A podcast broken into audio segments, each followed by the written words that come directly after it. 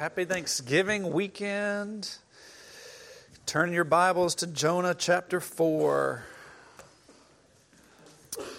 Jonah 4.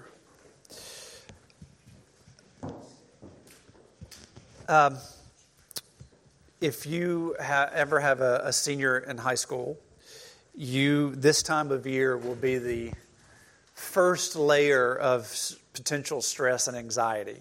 Okay, the the, the fall semester of, of your senior year, because by now you will have visited multiple colleges, Lord willing, if that's the path that you want to take. You will have um, taken your ACT or SAT probably for the last time, and you're just going to have to live with whatever score it is that you turned in.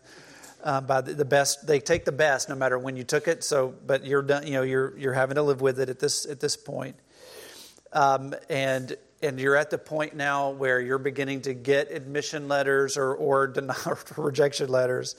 Um, and and then then by by Thanksgiving Christmas you start to learn okay how much did I earn any scholarship opportunity like with my with my thing? So that's that's the week that we're in as a family. We're kind of like it's like that first, like we're rounding the third or fourth part of the track, you know, and um, and it has me. Um, partly because I'm 46 and partly because of where we are in our circumstances, it has me ta- thinking about my my college experience. I would like to do it again. I had a lot of regrets. I don't know if you've ever looked back at that time, but I was talking with my brother-in-law over the holidays, this over our travels this week in his house, and he was like, "Man, we really, really messed that one up, didn't we? Like we, we just what an opportunity that we just could have done, we just could have done better." And one of the reasons why it didn't didn't go, I mean, it was fine. Like I loved college, I just loved it for the wrong reasons. Um, or maybe some of them were okay. But for the most part, there just were there could have been better better reasons. But one of the things that shocked me when I got to college, um, which was a, a, smaller school but in a, in a, bigger city, and it was a, a liberal arts kind of kind of school, of about three thousand students. But three thousand students was about as big as my hometown. And one of the things that shocked me when I got to school was just how bad I was at things that growing up in Cleveland, Mississippi, I thought I was really good at. So, so here's, here's a little note to self. Just because your music minister in your hometown, of your First Baptist hometown church, asks you to sing a solo every Sunday night to fill his responsibilities of providing a solo every Sunday night in the Sunday night worship service, doesn't mean that you are a good soloist. Just a little, just a little hint from your Uncle Rob. Um, just because you can, um, you can beat everybody in tennis in Cleveland, Mississippi, doesn't mean that you can make a Division 1A tennis scholarship t- team. Just, I don't know if you knew that or not.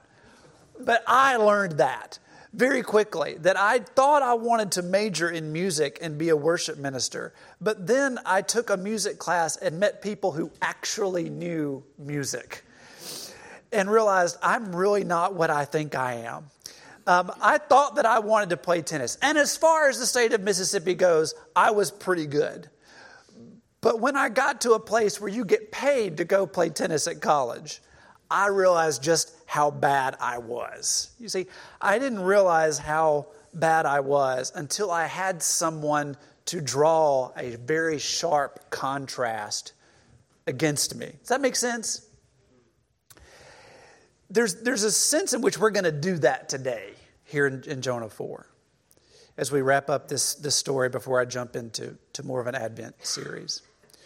You and I today I hope, can gain a better understanding about the vastness and the, the beyond measure aspect of God's mercy, of God's compassion, by drawing a contrast between the Lord and Jonah, who, even though he has gone out and done the thing that God has asked him to do, in the level of repentance coming out of Jonah 2, we're going to find out here in Jonah 4 that maybe Jonah's got a long way to go. He's, he's growing, but he is not like the Lord that he has preached. And we need the Lord. We need the Lord to be truly compassionate and merciful people. Would you stand with me? We're going to read Jonah chapter 4 together. Jonah chapter 4, the entire chapter. Jonah was coming off of his sermon at Nineveh and seeing their repentance. Jonah was greatly displeased and became furious. He prayed to the Lord, Please, Lord, isn't this what I thought I, while I was still in my own country? That's why I fled toward Tarshish in the first place. I knew that you are a gracious and compassionate God, slow to anger, abounding in faithful love, and one who relents from sending disaster.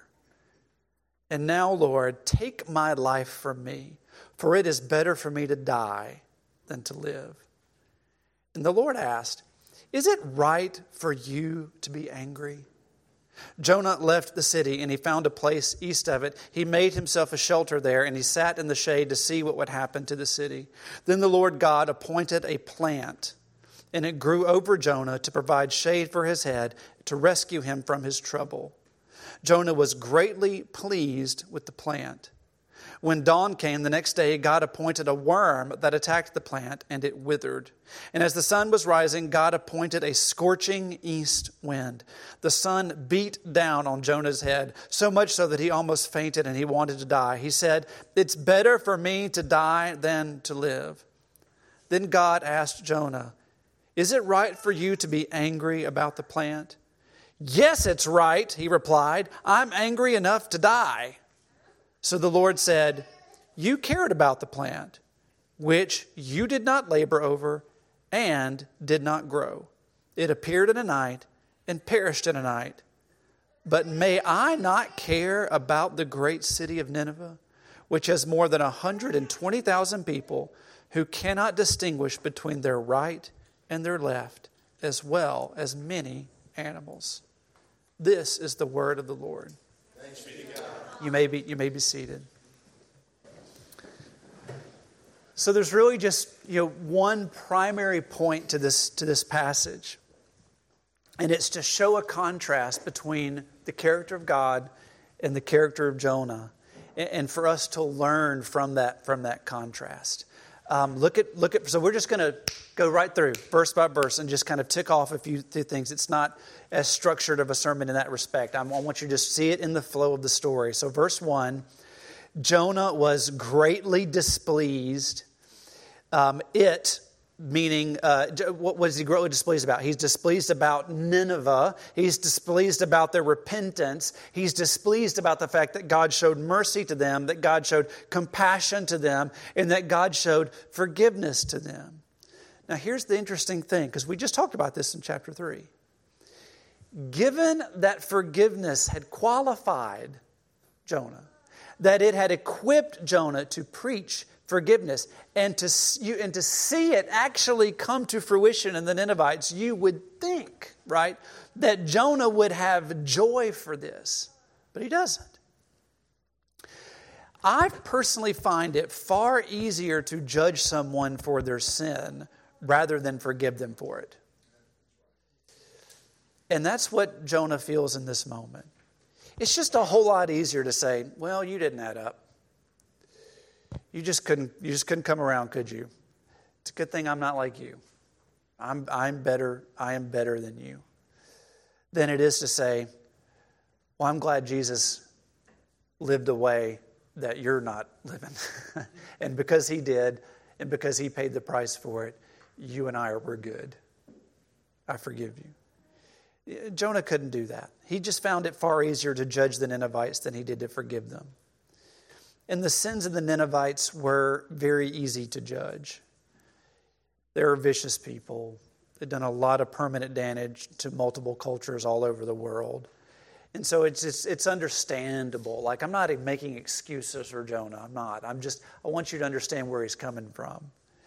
If you'd, if you'd been there, you'd understand. It just makes sense that, that Jonah could go, How could you, God, so easily forgive them? How could God let the people of the Ninevites off the hook with his wrath? This greatly displeased Jonah.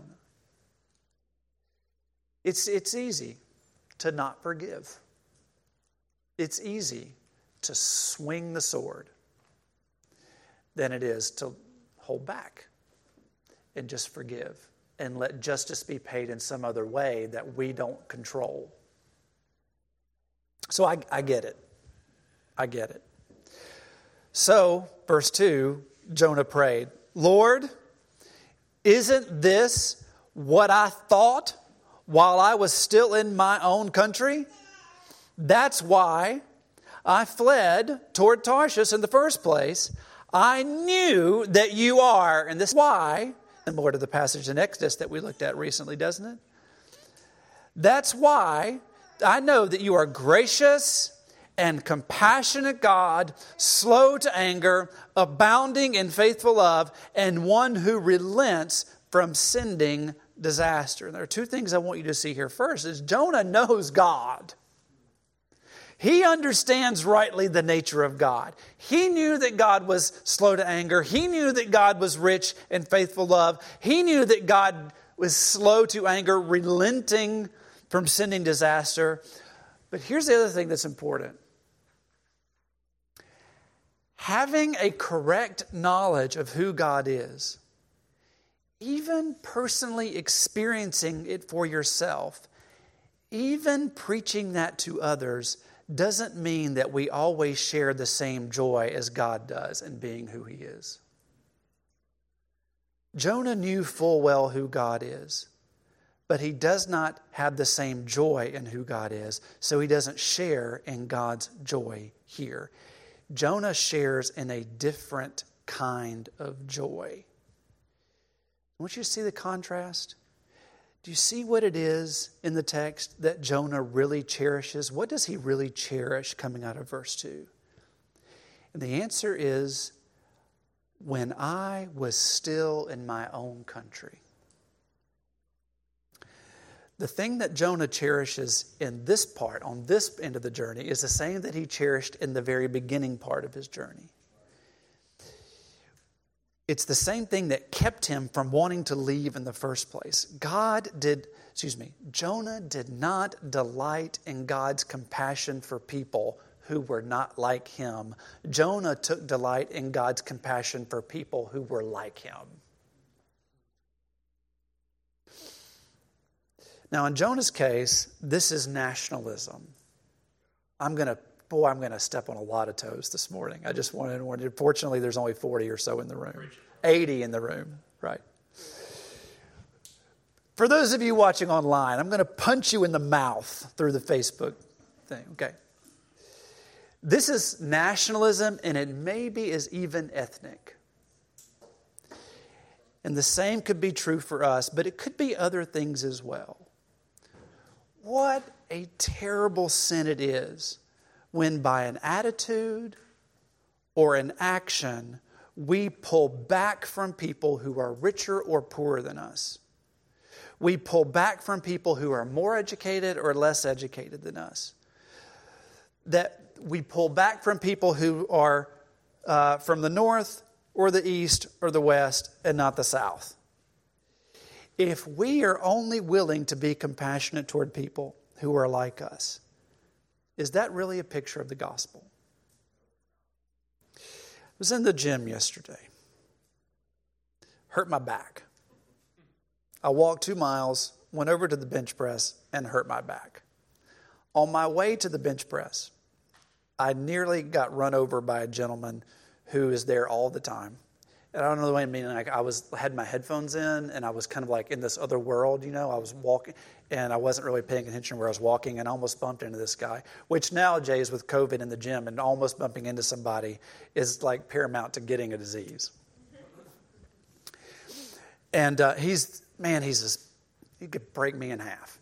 I mean, he's a big burly guy, and everybody in the gym seems to love him. He kind of he says the guy he knows everybody, and he's wearing a shirt that said that mask you're wearing isn't helping you any more than President Biden is helping you. And he had a ball cap on that said, Let's go and you can understand, you know, know what male name is on the top. I have also heard this guy have many conversations in the gym, and he talks about the Lord a lot. But unfortunately, you must be a conservative Republican who believes you shouldn't wear a mask in order to be in a relationship with this guy. He's Jonah.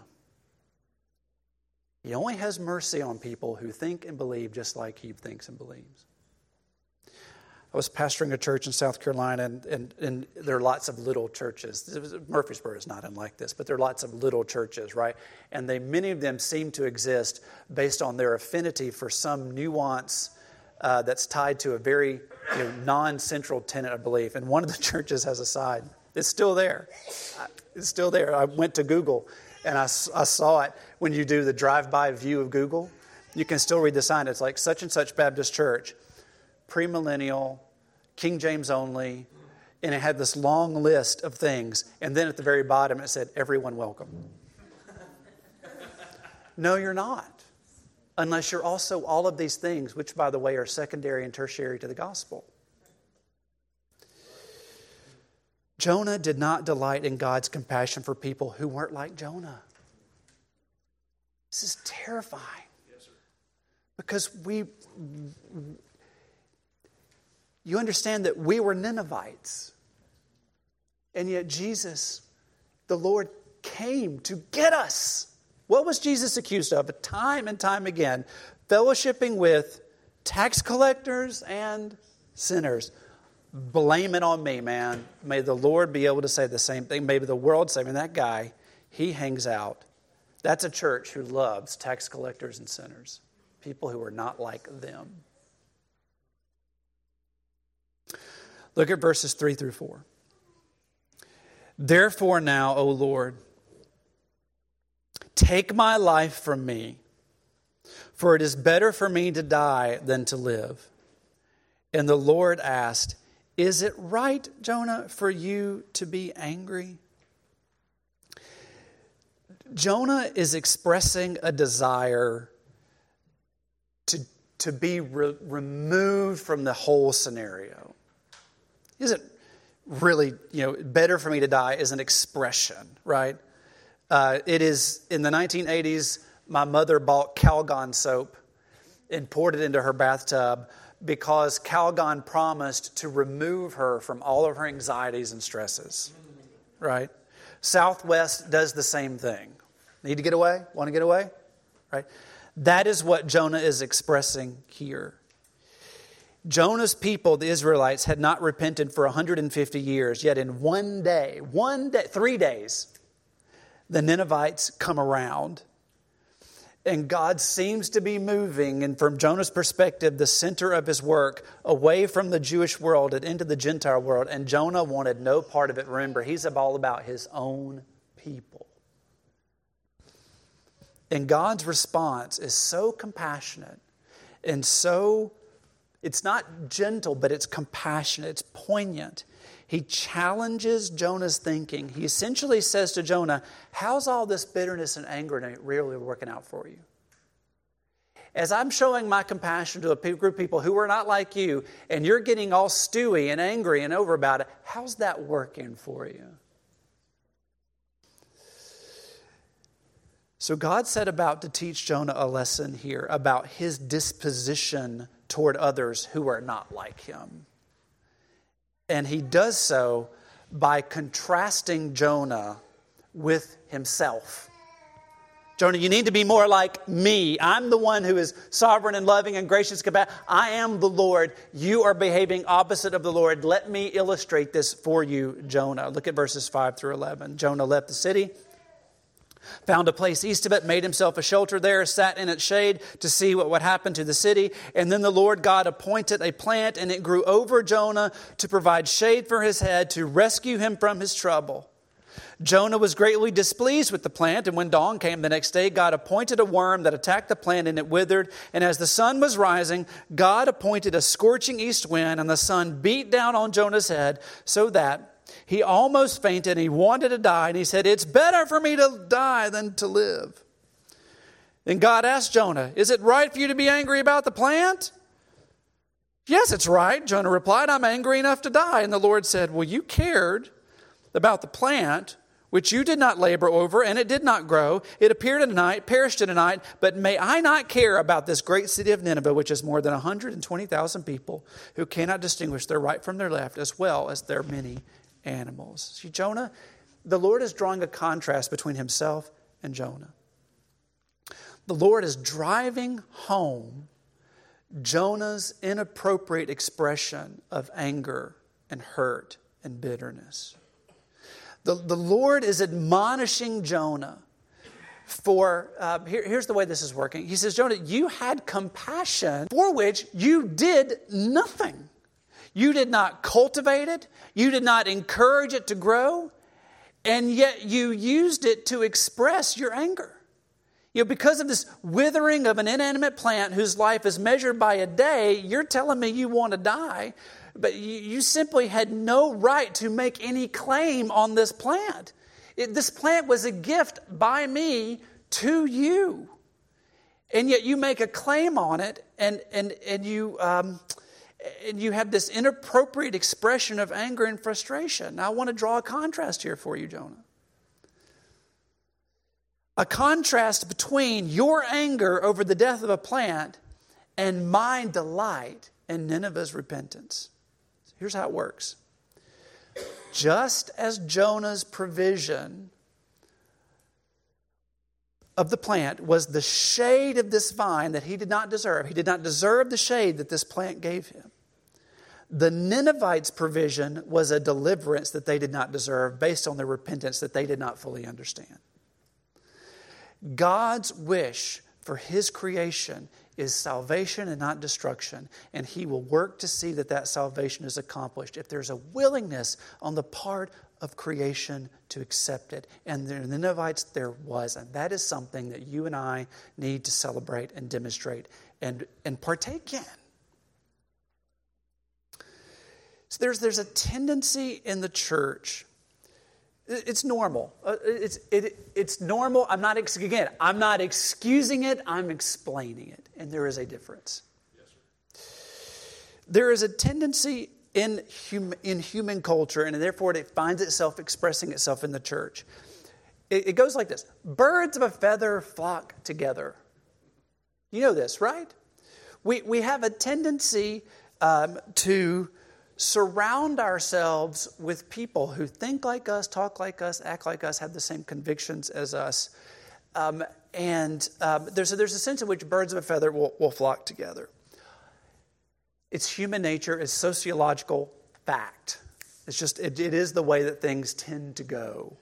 And certainly, when it comes to a church, there are convictions that we express and agree to believe and and, and share affinity over. And if you're going to be a part of this church, there are certain minimal requirements that we're going to have. We call, we'll call them our mere Christianity. Okay?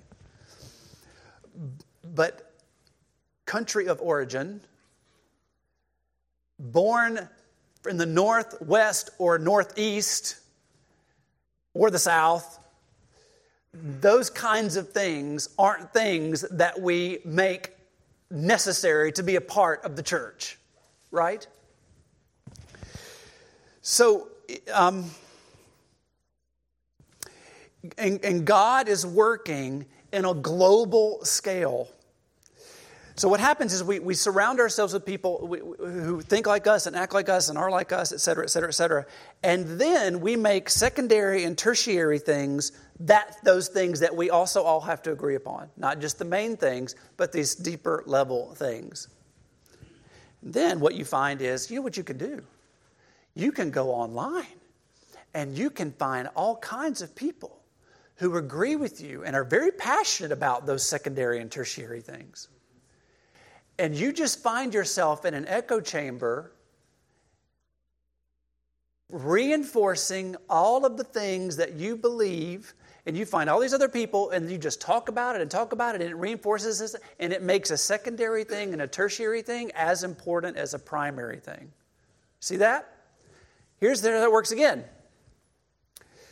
Not only that, but you have an echo chamber for that thing, but then you've also got an echo chamber for this thing, and you've got a separate echo chamber for this thing, and you've got a separate name for this thing.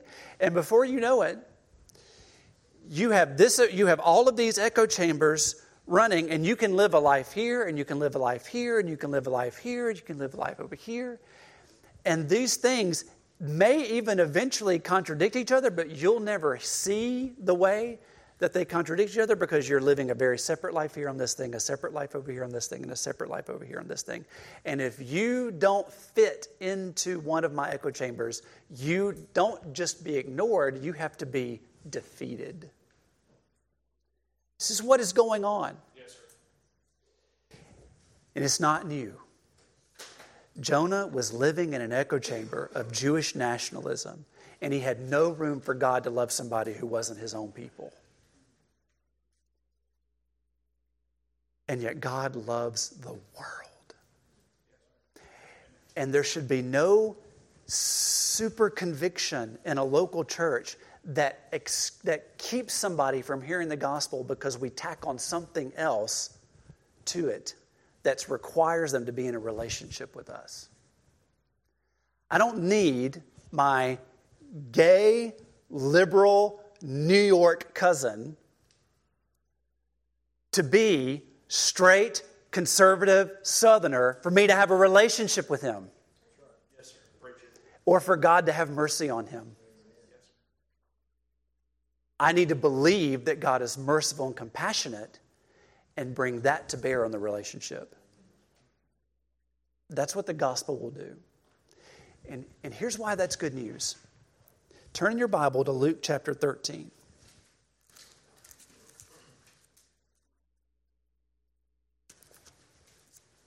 13, verse 34.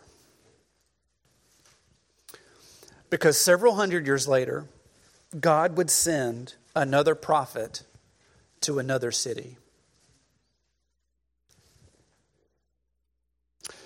Unlike Jonah, this prophet had compassion for the city that he was called to. And unlike Nineveh, this city was filled with God's people. And unlike Nineveh, these people remained stubborn in their sin. I'm talking about Jesus, and I'm talking about Jerusalem instead of Jonah and Nineveh. Look what Jesus says in verses 34 and 35. Jerusalem, Jerusalem, who kills the prophets and stones those who are sent to her. How often I wanted to gather your children together as a hen gathers her chicks under her wings, but you were not willing. See, your house is abandoned to you. I tell you, you will not see me until the time comes when you say, Blessed is he who comes in the name of the Lord. What a contrast between Jesus and Jonah and Nineveh and Jerusalem. Jonah grieved that a repentant city would be spared, but Jesus grieved that an unrepentant city would be judged. Jonah lamented the prospect of loss for his own people that could be brought about by the salvation of Ninevites. But Jesus lamented that even the surrendering of his own blood would not bring salvation to Jerusalem because of their stubborn, nationalistic unbelief. We bring good news because Jesus came and Jesus grieved until for an unrepentant city. But if so, we need to take this good news, like Jesus, into the city and pray and live in such a way that brings about repentance in the people that we know. And don't let anybody not fit into that circle. Let's let's pray. Let's pray. Let our band come on up and lead us in worship. We'll have a time of response. I'll, I'll Kevin and I'll stand up here uh, if you need prayer. Um, so, Lord, we, we thank you that, that you came to us. We who were effectively Ninevites, walking in our own ways, doing whatever we wanted, worshiping our own idols made by us, and you, in your abounding love, your, your unbelievable compassion and affection, slow to anger, quick to love, you sent Jesus, your son and your prophet, to bring the word to bear on our lives. You showed us his glory. You opened our eyes to your incredible love. And we have believed and repented and trust in you.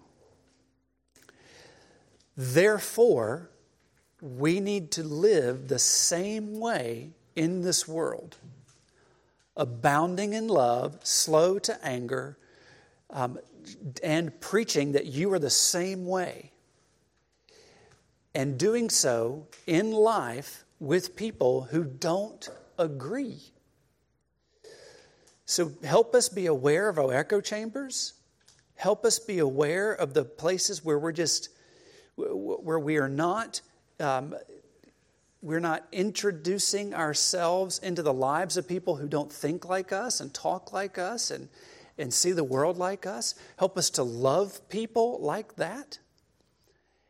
Help us bring the truth of the gospel to bear in those conversations, in those relationships. Help us be patient because it takes a long time to, to I mean, the gospel is quite shocking and it's earth shattering and it's life changing. And so it takes a lot for a person to get their mind around it. And, it. and it's remarkable when you do open their eyes. And so there's just a lot there. Help us be patient with these people. But Father, resist the urge that we have. Just push it away. The urge that we have just to be with people who that are easy to be around because they're just like us. Help us bring the gospel to bear on the lives of people who are not. And to take the it is that take the cost that comes with that. And there is a cost. Help us not to be like Jonah but to be like Jesus. We ask it in Jesus' name. Amen.